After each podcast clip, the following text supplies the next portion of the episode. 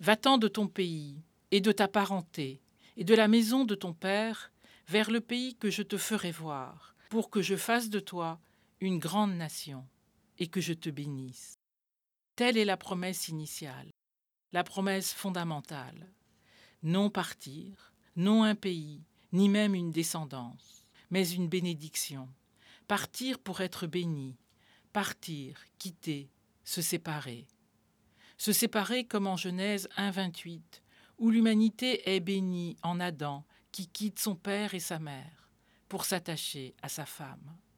Oui, il faut quitter. Mais non comme une sorte d'éloge d'une radicalité possiblement inhumaine. Car c'est de se séparer de ce qui retient vers la non-vie dont il est question. Il faut pouvoir perdre ce que l'on croit trop vite à soi, pour soi, la maison de son père, sa terre, son clan. C'est de s'ouvrir à du manque qui rend possible un avenir inédit. Alors Abraham est sorti, comme son père Térac était parti.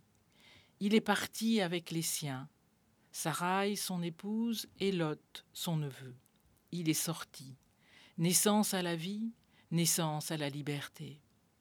Comme un autre tout au bout de la Bible, Lazare sortira du tombeau.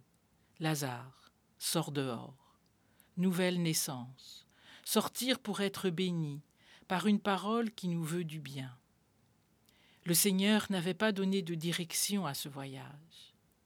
Mais Abraham, lui, prend une direction, celle qu'avait prise son père, Térac, sans pouvoir l'atteindre, le pays de Canaan. Dieu est là, aux côtés de celui qui se risque à quitter sa terre de servitude intérieure. Abraham poursuit son voyage vers le sud, et il s'arrête dans un entre-deux, entre Bethel à l'ouest, la maison de Dieu, et Haï, la ruine, à l'est, entre deux, entre la vie et la mort, entre la nouveauté et la destruction. Et là il invoque pour la première fois le nom de son Seigneur. Une relation intime, neuve, commence dans ce voyage de campement en campement, tel celui de chacune de nos existences, où le Christ nous offre son amitié.